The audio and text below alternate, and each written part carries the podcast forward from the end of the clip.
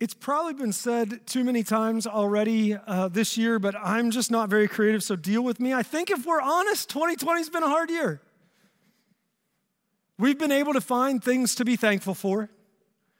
We have been able to find the silver lining of the dark cloud that has surrounded us for almost nine months now. And as we come out of that time of Thanksgiving, we've found some things that we are really appreciative of.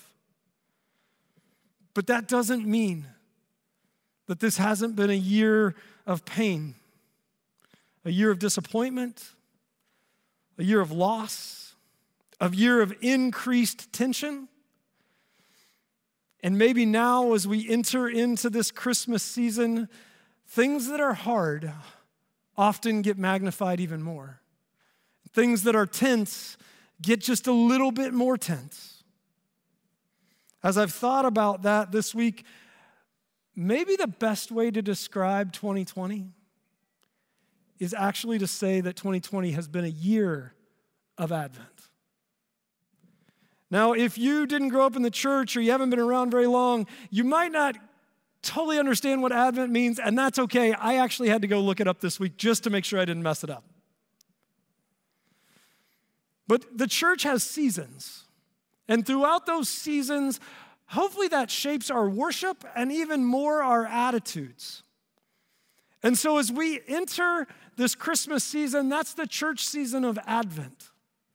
Advent simply means coming or arrival. And so in the church, we take on a posture of waiting, waiting for the birth of Jesus.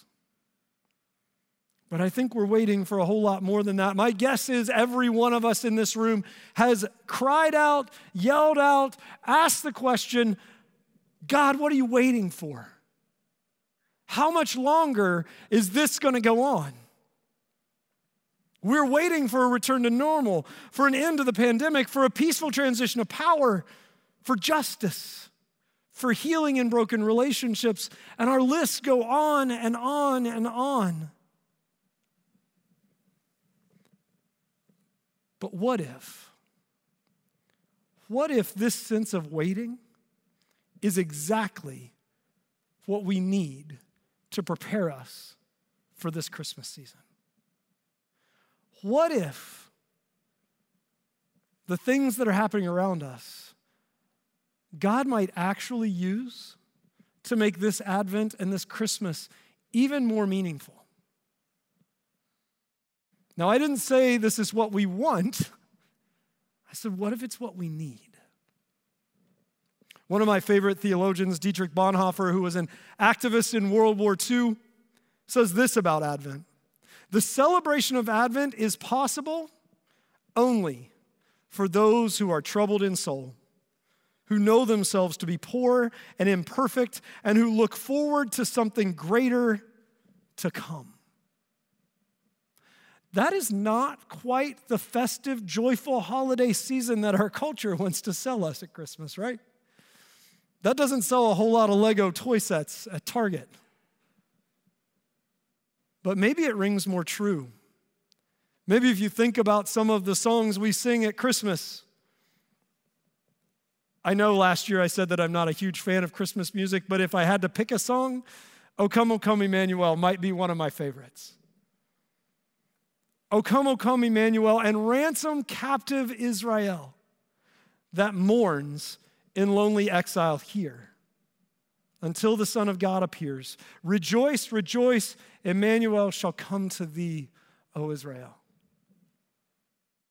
Those song, that song is taken right out of Scripture, right out of the words of the prophet Isaiah in chapter 9.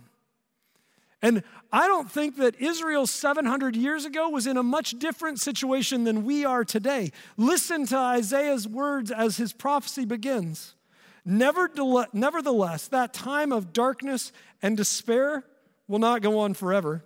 The land of Zebulun and Naphtali will be humbled, but there will be a time in the future when Galilee of the Gentiles, which lies along the road that runs between the Jordan and the sea, will be filled with glory. The people who walk in darkness will see a great light. For those who live in the land of deep darkness, a light will shine. For a child, oh, that's coming in a minute. Darkness, despair, deep darkness. Doesn't sound like life's real good for the Israelites either. So if Dietrich Bonhoeffer's right, and our troubles that we experience are better preparing us for Advent this season, maybe we come back to that original question What are you waiting for? Maybe the better question is Who are you waiting for? Isaiah's prophecy continues in chapter 9, verse 6. And he says, For a child is born to us, a son is given to us. The government will rest on his shoulders, and he will be called Wonderful Counselor, Mighty God, Everlasting Father, Prince of Peace. His government and its peace will never end. He will rule with fairness and justice from the throne of his ancestor David for all of eternity. The passionate commitment of the Lord of heaven's armies will make this happen. Now, what's happening in Israel right now is they are living in captivity. They are an enslaved people to the Assyrians. The Assyrians were a brutal, brutal empire. And they're living under oppression. And all of a sudden, Isaiah speaks. He speaks of a baby who will be born, a child, a son. And this new king will rule Israel and free them from the oppression of the Assyrians. He'll bring light to their darkness. He'll bring joy and freedom to an oppressed people. Most of all, this king will be a reminder of God's presence with them forever and active in the lives of his people. How do they know? How can they believe the prophecy of Isaiah that he's given to them 700 years ago? He says, because of the passionate commitment of our God. Now, if you were an Israelite living 700 years ago, that passionate commitment would take you back to images in the past of where God had worked. And maybe the one that, if you've read the Old Testament at all, the Israelites go back to is a time when they were in captivity before not to the Assyrians, but to the Egyptians. And the passionate commitment of God led them out of Egypt across the sea, walking on dry land, and eventually into the land that He promised them. That's what the passionate commitment of the Lord could do for the Israelites. So, what's this mean for us today? Well, the church has historically taken these four names and seen them lived out in the truth and the life of Jesus' ministry. So each Advent season, we come and we wait again. We wait to celebrate the birth of Jesus. We wait for his return that he promised and that will one day end all pain, all suffering, all the things of this world. And we wait for God to show up in our lives in real and tangible ways as a mighty, as a wonderful counselor, a mighty God, an everlasting Father, as a Prince of Peace. And so, as we enter into this Advent season, these four weeks, we're going to unpack what each one of those names mean, beginning with Wonderful Counselor. So, what does it mean in the middle of all of the events, of everything that's happening in 2020, that God shows up in our lives as a wonderful counselor? Now, I understand it's hard to listen to someone talk for 25 minutes. And so, if you zone out or doze off or get distracted, don't miss this. Maybe the most important thing I'll say. Jesus is the wonderful counselor who experienced life as we know it and has the wisdom to guide us through. Jesus is the wonderful counselor who experienced life as you and I know it and has the wisdom to guide us through. Now, the world renowned and acclaimed therapist Carl Rogers once laid out his philosophy of what, creating, of what it means to create a good climate for good counseling and good therapy to happen. And he said, in order for that to happen, the counselor has to start by asking himself three questions. The first of those questions is Can I be real in the relationship with the client? Can I, the counselor, be honest, be genuine in my relationship with this, with this counselee? Can I not hide anything? Can I be authentic with them? The second question a good counselor has to answer if he's going to create a climate where a, a, a client feels comfortable is Will I find myself prizing this person? Will I be able to find value in who this person is as they are, as they walk into my office? Will I be able to help them see the value that is built into them, to cherish them? And lastly, will I be able to understand the inner world of this person?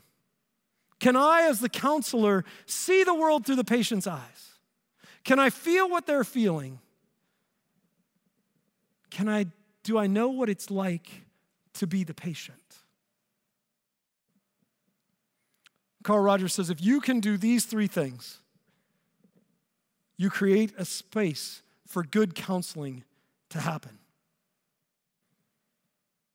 So, what happens if we take these three questions and we look at Jesus through the lens of these three questions? That's what I want to do with the rest of our time that we have this morning. So if you have your Bible, open up to Hebrews chapter 4. If you've got your phone, pull it out, open up the Bible app. If not, the words will be on the screen. Uh, families, you guys can gather around and uh, read those in your living room.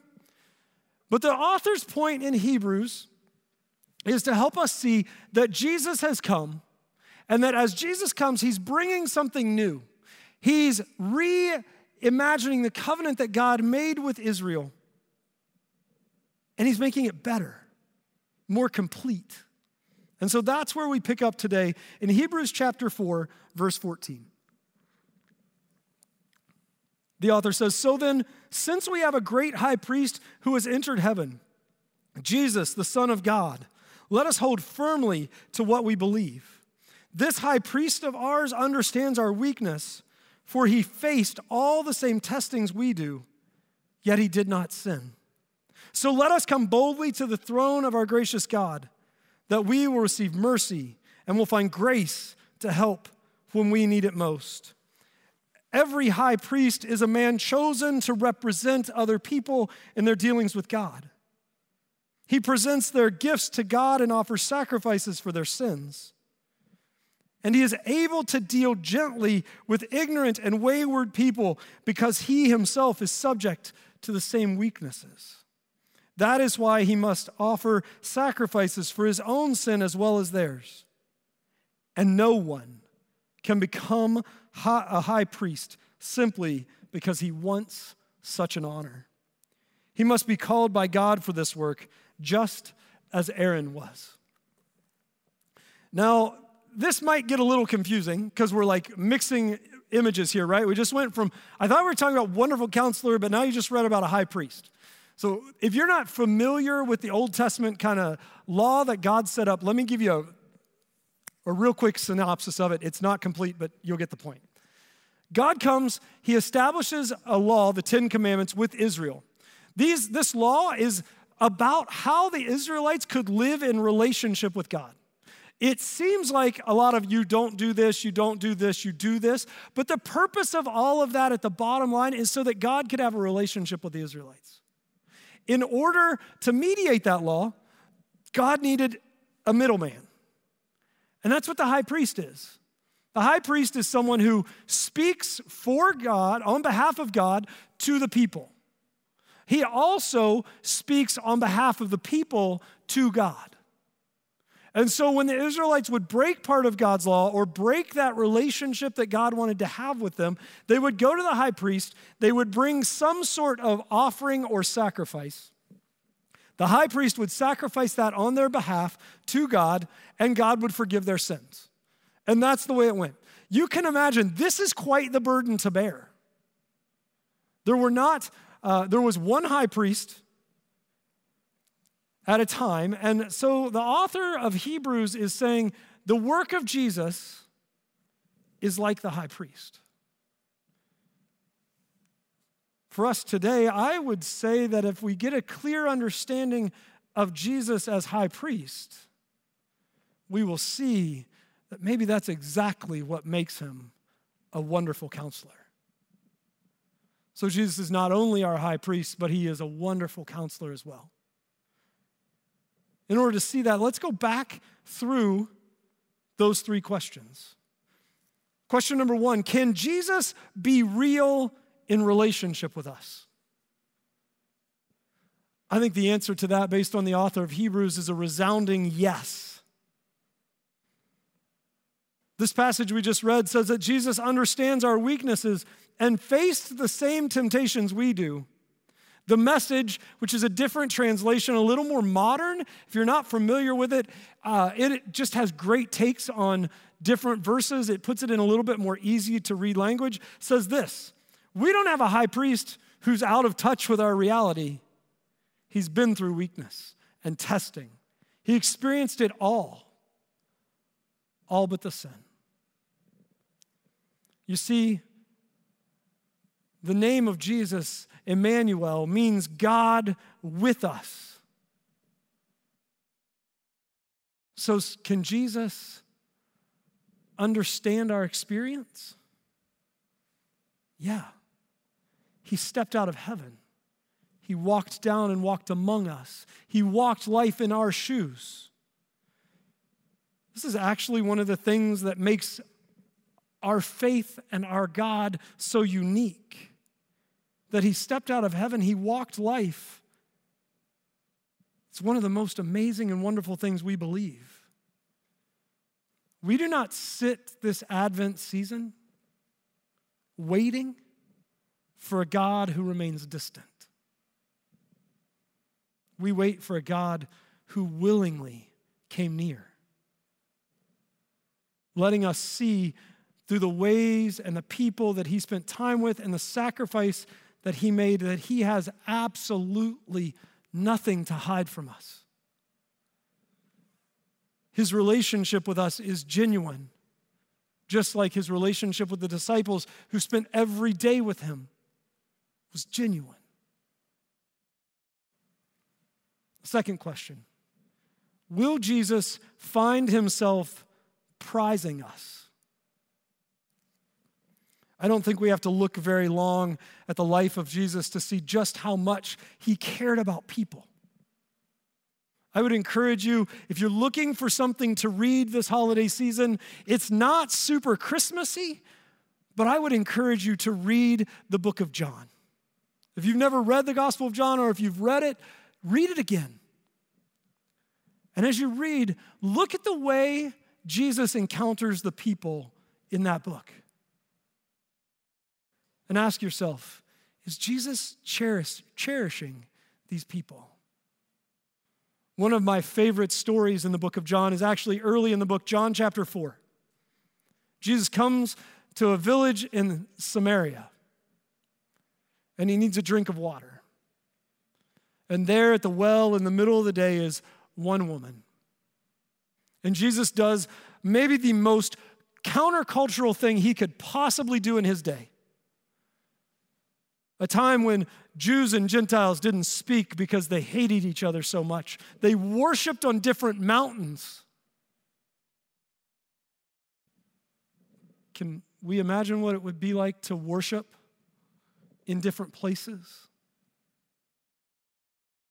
Because our cultures are different today. But Jesus comes to the Samaritan woman, the despised person a woman who in that day had no rights. And he speaks to her. He initiates conversation with her, a leader, a man, a Jew. And in that conversation, he welcomes her in. And he invites her into relationship with him. Now, one of the things that I think Jesus does better than any other counselor we could have is not only does he prize us and cherish us as we are, but he prizes and cherishes us enough to not leave us there because he looks at this Samaritan woman and she's got some junk in her life like every one of us. And Jesus could have just avoided the whole thing and not brought it up, but he doesn't. He brings it up. But he does it in such a way that shows her compassion, that shows her how much he loves her, that shows her he wants what's best for her. He and maybe the best testimony of all is he does it in a way that causes her to go into her village and say, You've got to come out and meet this teacher, this prophet who told me everything I've ever done. And so her whole village comes out to meet Jesus. Because of her encounter with Jesus, her entire village comes to know how much Jesus loves them and wants to be in relationship with them. You see, Jesus spent the majority of his ministry here on earth teaching, healing, and welcoming those who society and especially the religious of his day or the, had rejected.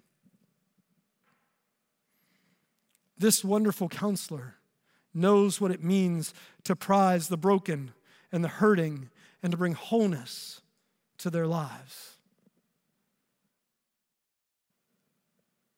for us this Advent season. Jesus isn't waiting on us to get ourselves cleaned up so we can come to him. Jesus is sitting with arms wide open, inviting us to come, to experience the love that he has, to experience the grace and the mercy that he wants to give. The author of Hebrews, again in Hebrews chapter 4, says, Let's walk up to him and get what he's so ready to give. Take the mercy, accept the help. That's how much Jesus prizes you. You are.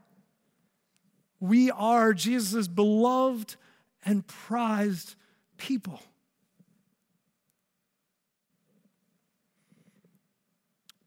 Third question will Jesus be able to understand our inner world? Excuse me. The author of Hebrews spends so much time answering this question. And if you take a look at Hebrews chapter 2, verse 18, it says it's obvious, of course, that he didn't go to all this trouble for angels. It was for people like us children of Abraham. That's why he had to enter into every detail of human life. Then, when he came before God as a high priest to get rid of people's sins, he had already experienced it all himself all the pain, all the testing, and would be able to help where help was needed. Every detail.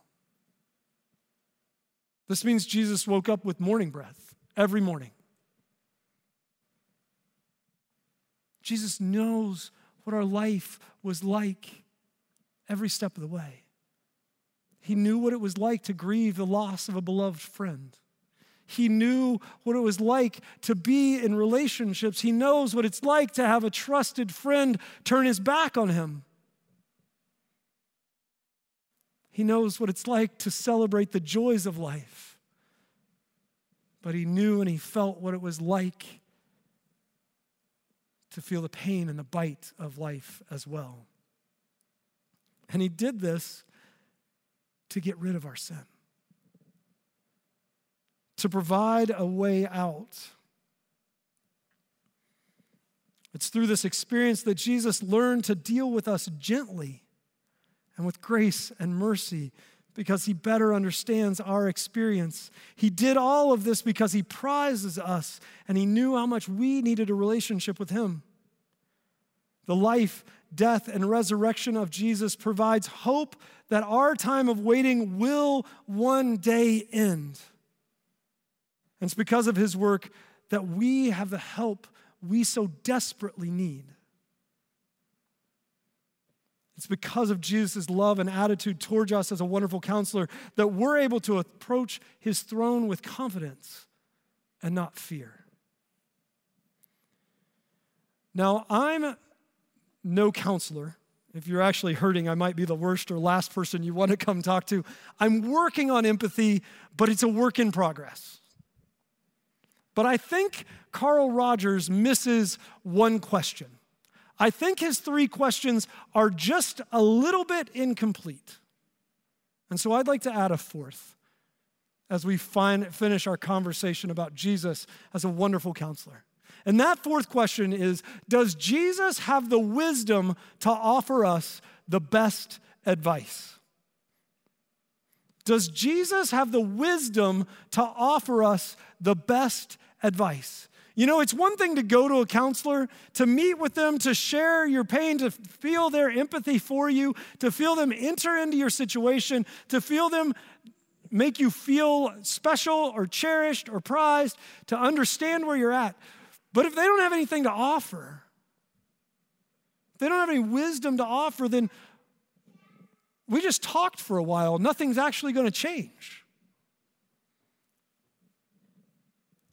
So, to answer that fourth question, I would go back to Isaiah's prophecy in Isaiah chapter 11. And he says this The Spirit of the Lord will rest on him, the Spirit of wisdom and understanding, the Spirit of counsel and might, the Spirit of knowledge and the fear of the Lord. He will delight in obeying the Lord. He will not judge by appearance nor make a decision based on hearsay. He will give justice to the poor and make fair decisions for the exploited.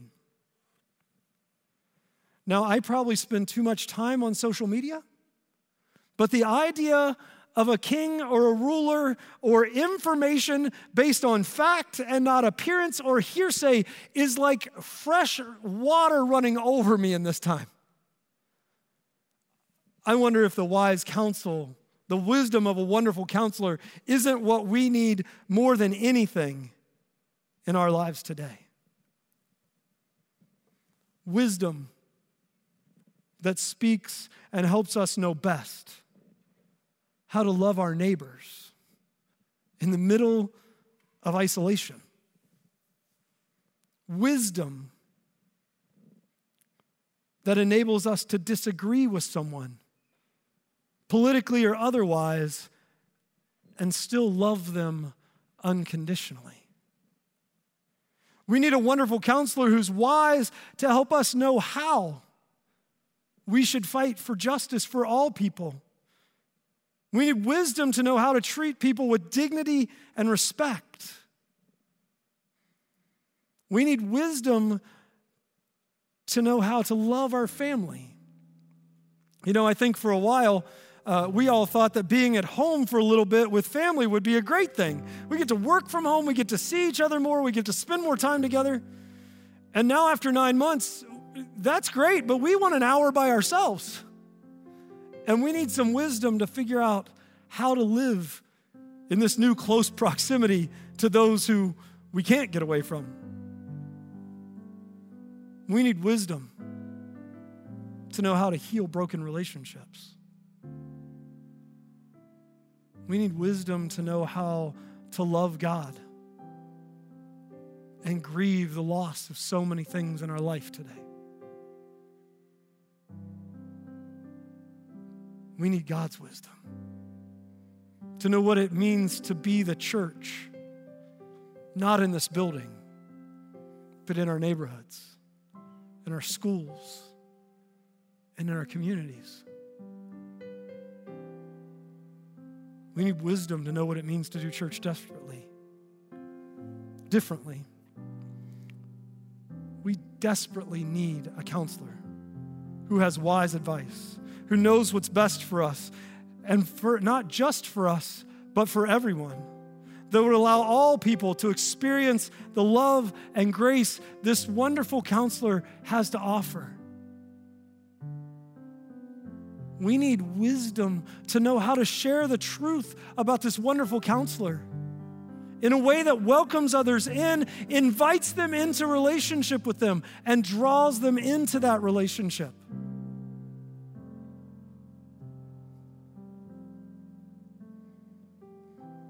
In his book, Honest Advent, author Scott Erickson says, Because Jesus is his wonderful counselor, he has a space where I was seen, heard, known, and prized, which allowed me to enter into a terrain of freedom in which I could experience healing and movement towards holistic restoration.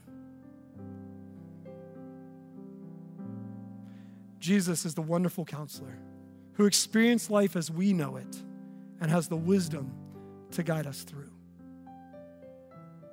This Advent season, as we wait on Jesus to come again, how do you need to experience him as wonderful counselor? What counseling do you need? What help do you need from this wonderful counselor? What words of wisdom do you need? Jesus experienced life in our shoes and yet was without sin. He lived the life we never could. And it's because of that that we can trust his wisdom. As we wait this Advent to celebrate the birth of Jesus, for answers to the issues we face individually, for justice, as we wait for a vaccine as we wait ultimately for Jesus to return and come again to establish his kingdom. We remember that our counselor willingly went to the cross to experience humiliation, pain, and death so that we could experience life. It's because of that song, O Come, O Come, Emmanuel. Israel would mourn for a while until the Son of God appears. Then it's rejoice, rejoice. Emmanuel, God with us, has come. I want to encourage you as we go through this next month. Remember, Jesus didn't come to those who had it all together. He didn't come for those whose life looked really pretty on the outside. He came for the broken those in need of healing, those in need of help. I want to encourage you to sit in the presence of Jesus through prayer, asking for His wisdom in the situations that you face. And I want to encourage you to meditate on Scripture, to read and think about it. If you need a place to start, start in John and experience God as your wonderful counselor. Will you pray with me? Dear Heavenly Father, thank you. Thank you for stepping out of heaven, for sending your Son Jesus to come and walk among us, that we may know you and that we may be known by you. God, this Advent season, we are waiting. We are waiting for so many things. God, we need you to show up and be who you are. God, thank you for your counsel. Give us the humility we need to accept that. And God, may we show that love and that counsel and that wisdom that you have to a world who desperately needs it. Thank you. We pray all this in Jesus' name.